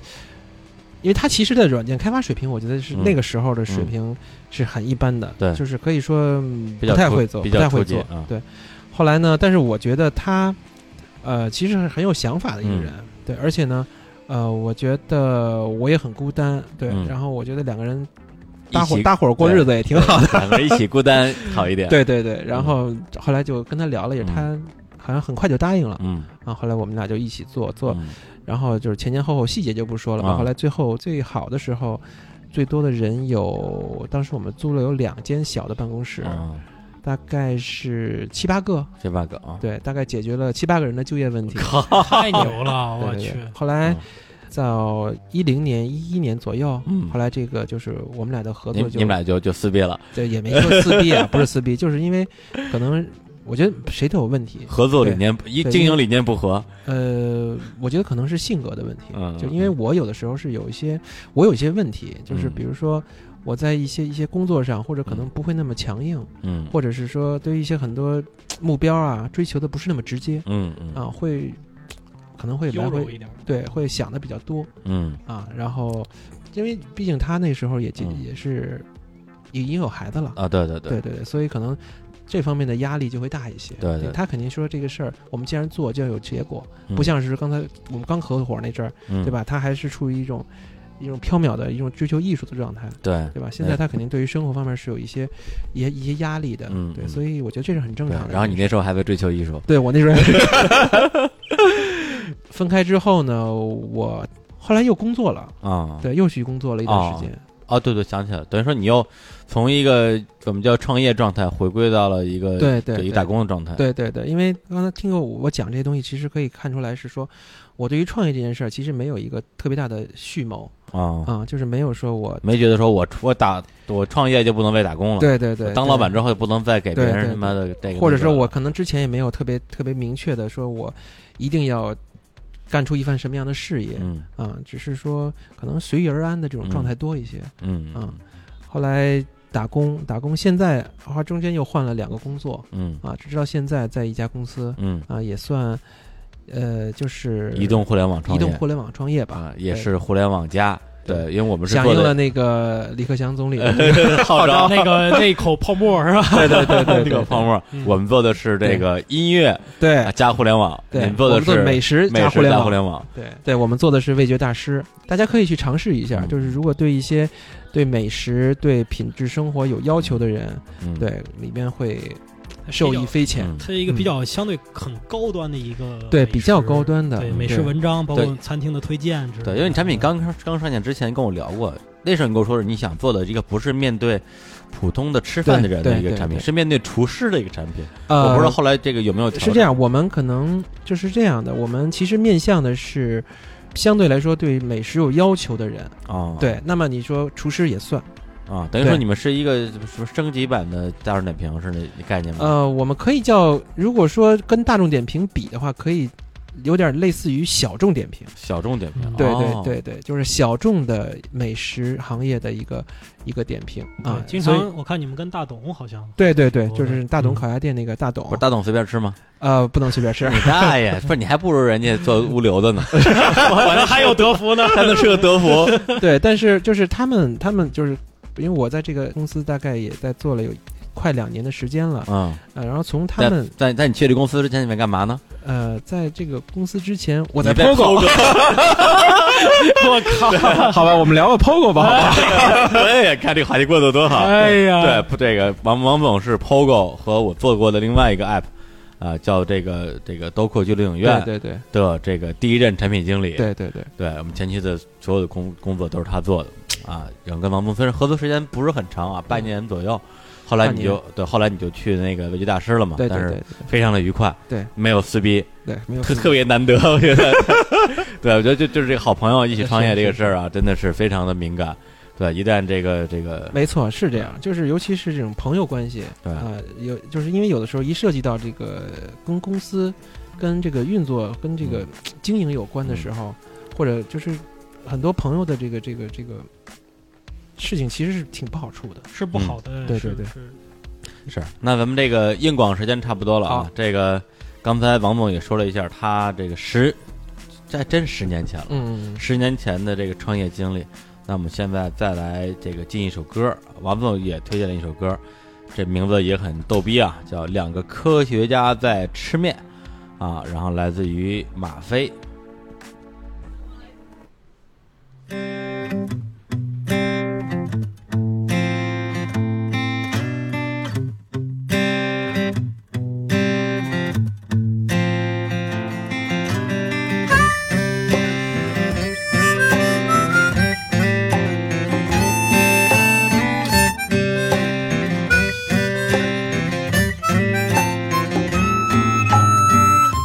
天早上又没洗脸，又是我一个人吃的饭。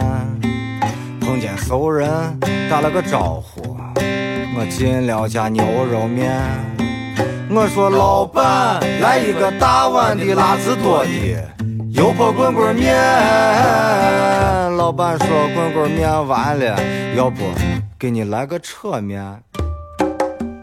我钩子往下一坐，就再都没粘穿。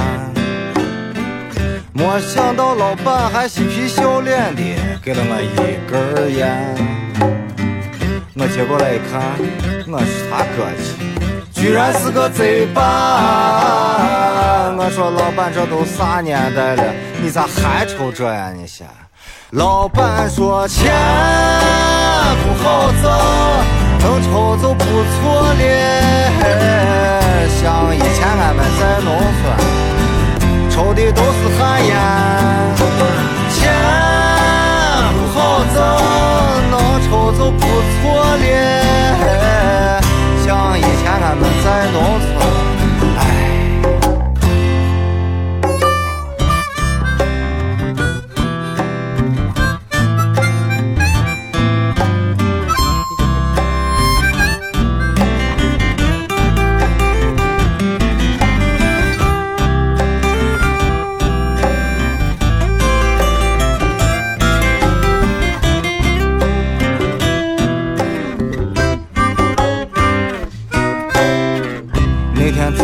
我吃完了面，感觉肚子有些馋。夹了一卷包子，我就赶紧往毛子窜。到了毛子一看，臭气熏天，脏的是没地方站。最后我也没管裤子往下一抹，就说了一声收摊。哎呀妈，这这歌词太脏了，这什么玩意儿极有啊？画面感啊！对啊，跑着这个，他他这是什么话？陕西陕西话是吧？对，这上这个上厕所上厕所，这厕所特别脏，脏的没地儿站，然后就裤子往下一抹，说了一声舒坦。我这这这是个什么歌啊？我觉得这首歌是我呃，是我偶尔听到的一首歌，嗯，然后我就喜欢上了，因为我觉得这首歌，来听听听这句，来来来来，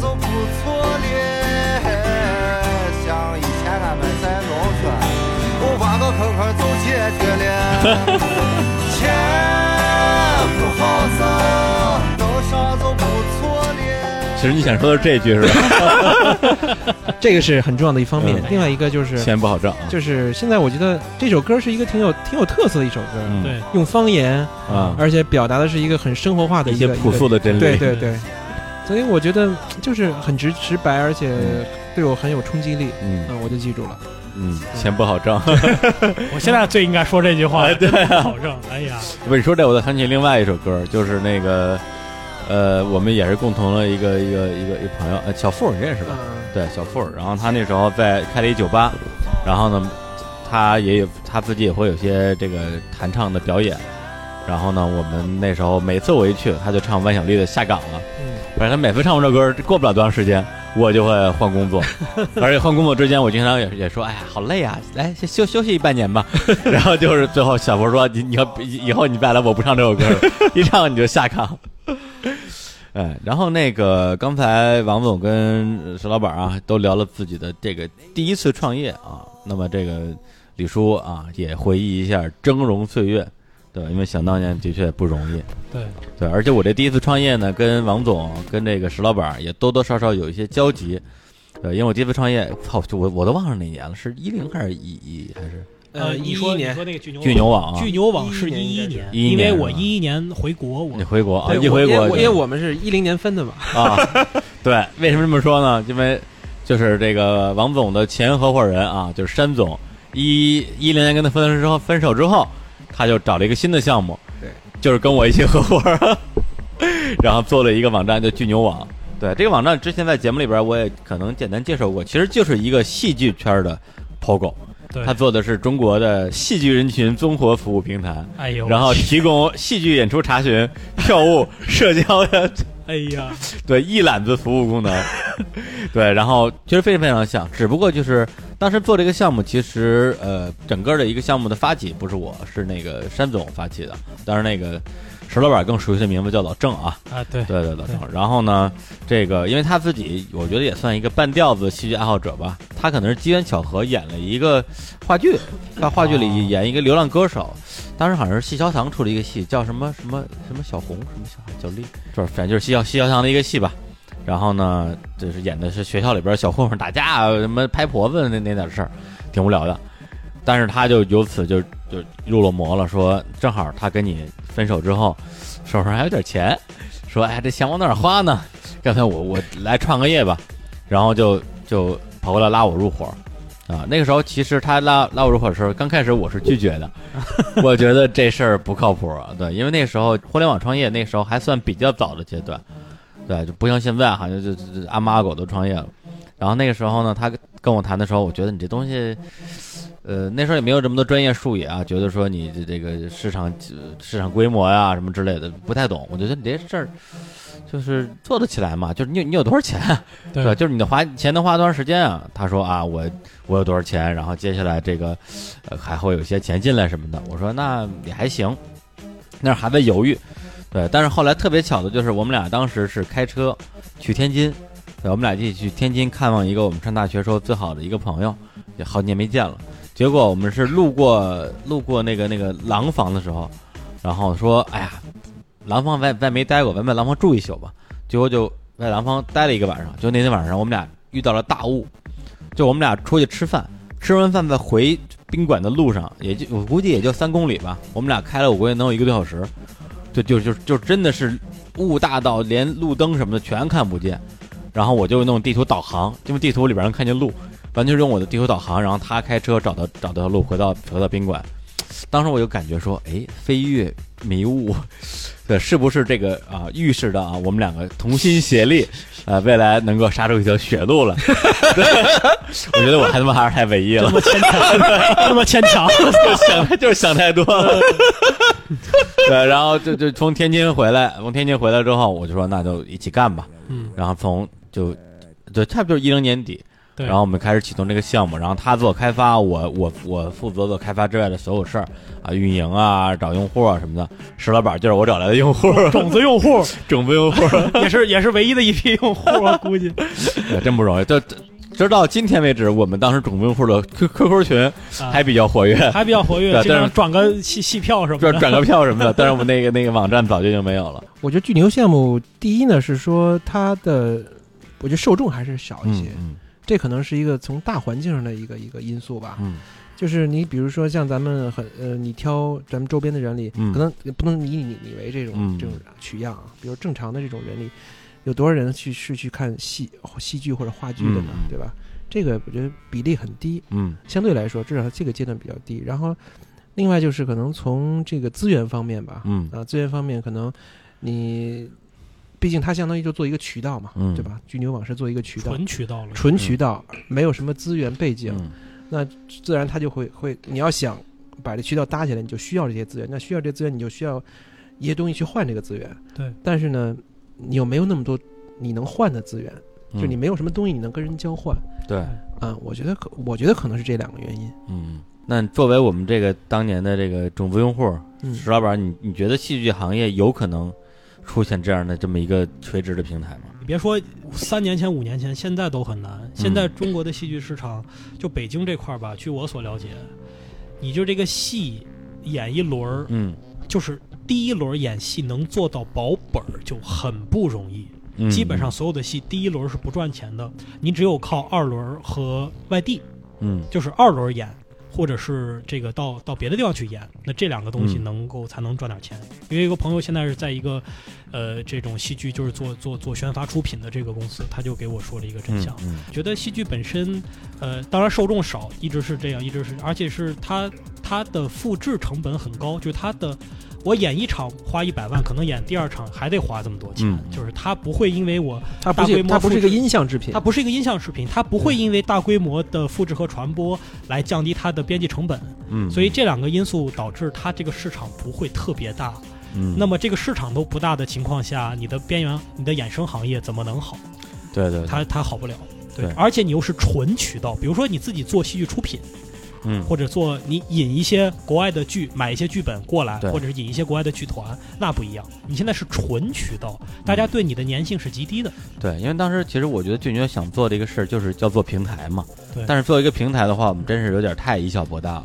尽管我自己做媒体在戏剧圈有一些资源，但是真是到你要把他们搞定这件事情上，你你跟那些比如说本身我就是做戏的人，嗯。然后我做了很多年，我出来做这样一个项目，比如说那肯定还是不太一样的，或者说跟比如说跟 POGO 举例，POGO 背后有有一摩登天空，那么我们我们整个的一个一个背景是不一样的。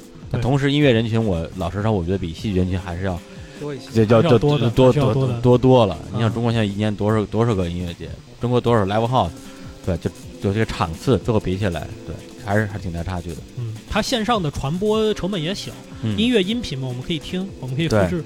戏剧没有办法。对，而且你看音乐音乐节也好，或者说所有的音乐现场表演，都可以用这个音乐本身是录音作品本身当成一个传播的载体，就线上传播的线上传播，但就当个宣传品用嘛。对。对，但是你这戏剧拿什么传播呢？对。对你把你把这个你拿手机拍一段放到放到网上去，几乎看不出任何的这种感它染力来。它的它的现场和你在家里看是完全不一样，除非是你用特别好的设备嗯，你来拍，有好好多机位，至少得得有四五个机位，你还得有现场收声，对，你有这样精良的，比如说英国国家剧院推出了一个项目，嗯。就是它放了好多特别精良的视频，那个东西也许可以。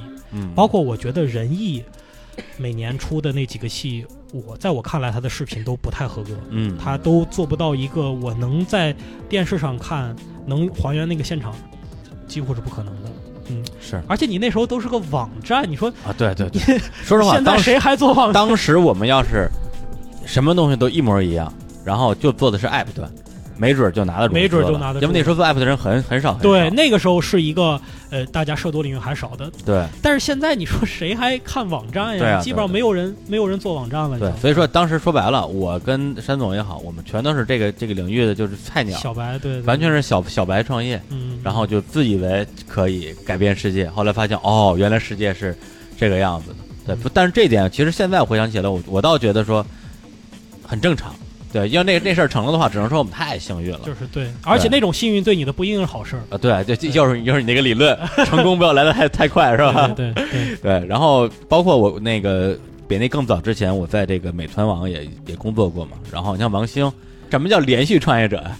就是屡败屡战。对你要是一战成名，哪来连续创业？对，在王兴第一个项目校内网，然后就是用户量已经多到他的服务器都崩了，都融不到资。然后跟红杉啊各种创业公司聊聊到最后，红杉说比较了一下，我觉得我还是更倾向于另外一个产品叫占座网，然后就投了占座网。占座也也没了，早早就没了，啊就是就在校内跟占座里边选了选了占座，嗯。然后校内最后就属于反正圈里都这么说吧，就是贱卖给了千象的那个呃陈一舟，啊。就后来后来变成人人网人人，网现在还健在吗？这个？呃还健在还健在，对人人网最现在主要还是做游戏吧，啊，对 OK 然后后来发现互联网什么最赚钱，还是他妈做游戏啊对最赚对钱。对但是财报也很难看。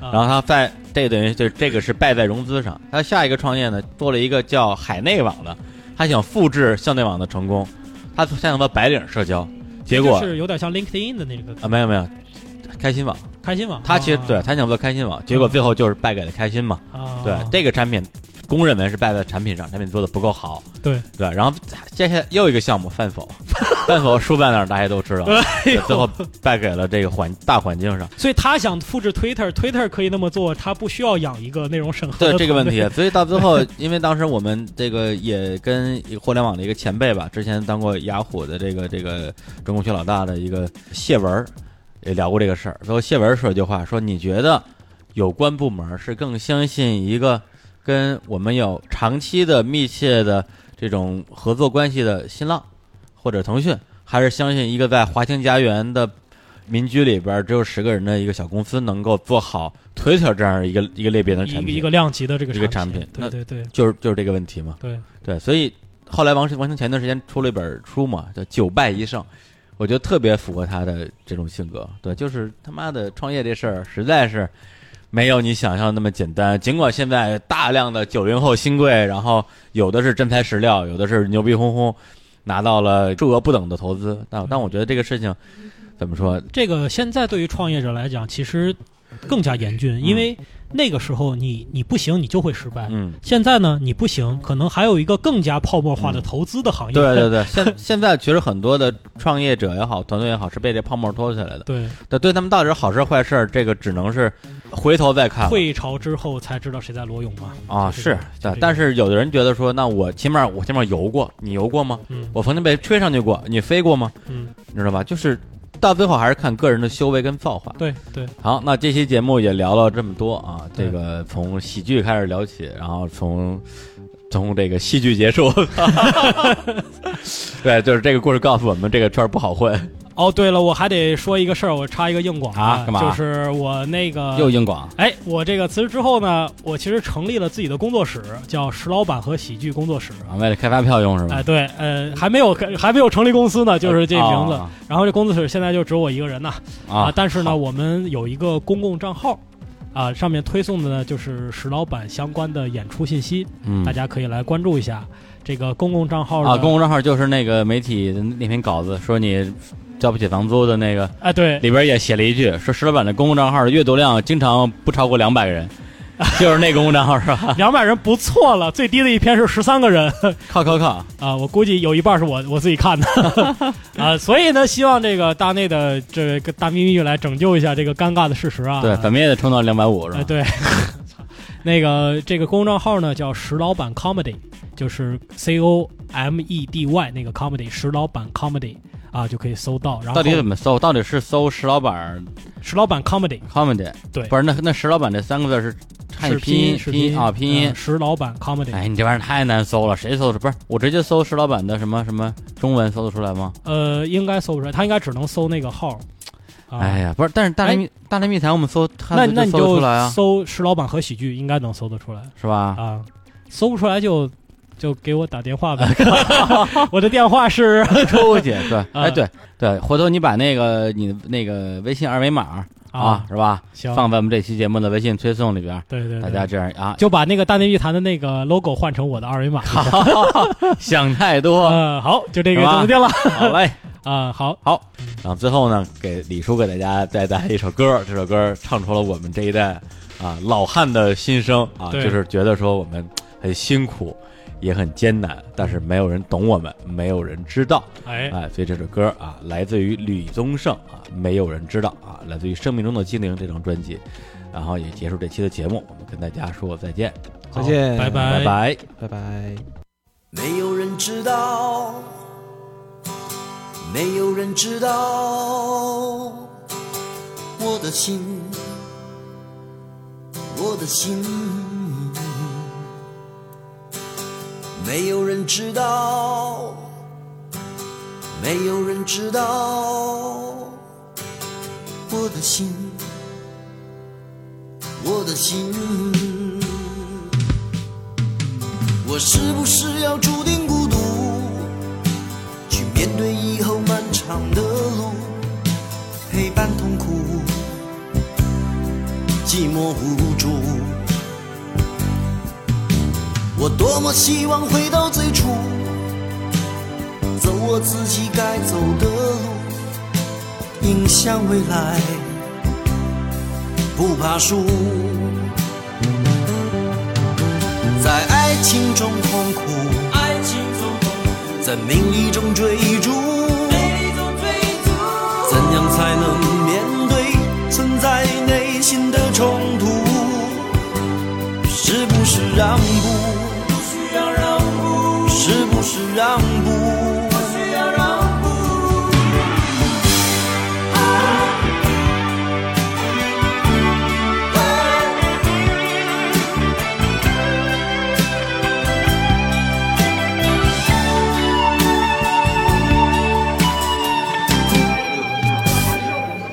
哈喽，大家好，我是李叔，我是小伙子。哎，我们俩现在啊，在这个单立人喜剧五周年的活动现场，是给大家带来现场播报。对啊，我们那个跟采访几位这个路边的热情观众啊。好嘞哎，这位观众，大家打个招呼。哎，大家好，哎哎，干嘛？这怎么这是你干嘛呀？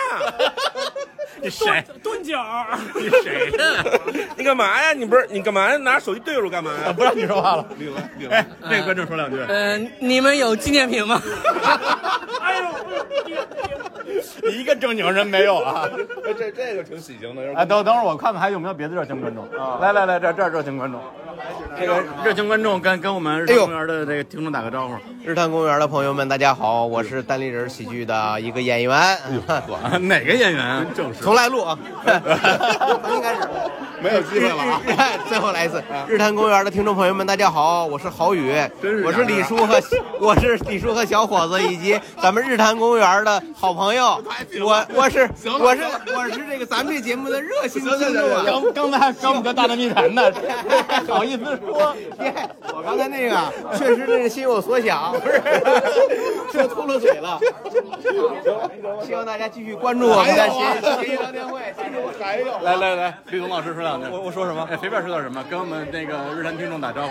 呃，日坛听众大家好，我是闲聊制作人吕东，然后祝大家新的一年能够每天开心。哎，没了，这就没了，啊没了，我没啥说的。要扫二维码关注他们公号了？除了开心什么都没了。好嘞啊啊！来来来来来，刘硕老师来说两句。哎，各位日坛的听众，大家好，我是六兽。我现在嘴里有很多东西，我现在很怕把屏幕喷脏了。祝你们新年快乐，好不好？好好好，来来来。哎，这儿还有一个热热热热情观众啊，那你说两句。呃，现在已经是单立人的第十个五年了。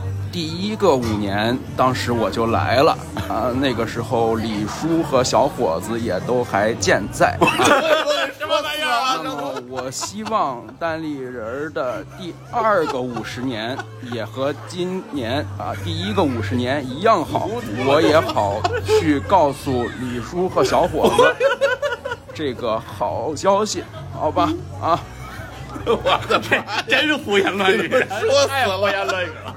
哎，不是你说不说？你你不是你不我说就不让你说了啊我不是说过了吗你跟他打个说两句正经的啊。哦哦，大家好，我是日坛奇妙物语的李淼。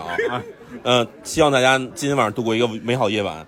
嗯嗯，那个明年恭喜发财，财源广进，还不够正经吗？行行行行行，哎，大家好，我是舒一，呃，我在这儿已经 非常感慨，五周年，我们都五周年了，嗯嗯嗯，就是溢于言表的话，大家可能看不见我的表情，就现在我没什么表情。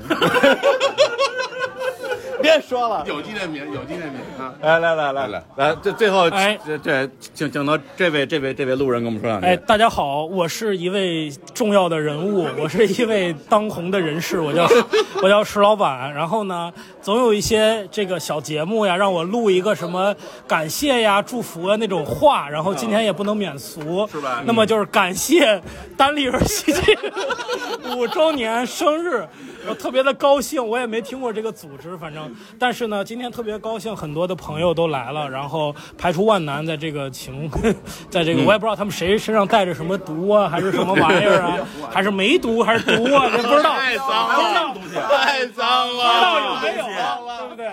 但是呢，呃，我觉得就是互相成就，我觉得跟日坛公园真是一个互相见证着，嗯，就是你你你又你又迈出一步，我又迈出一步，我们两个就像那个俩人三角那个游戏一样，一步一步往前，一步一步往前爬，摔的离不开摔一个，俩人全摔。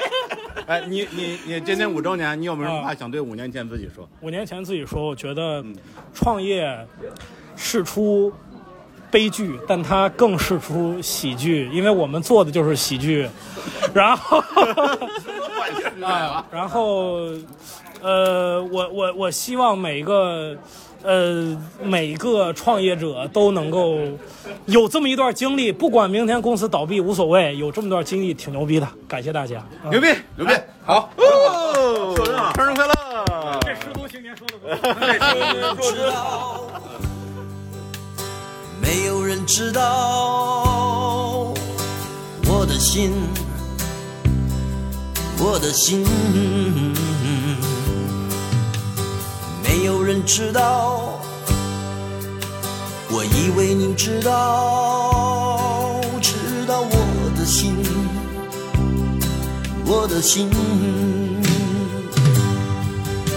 我是不是要注定孤独？去面对以后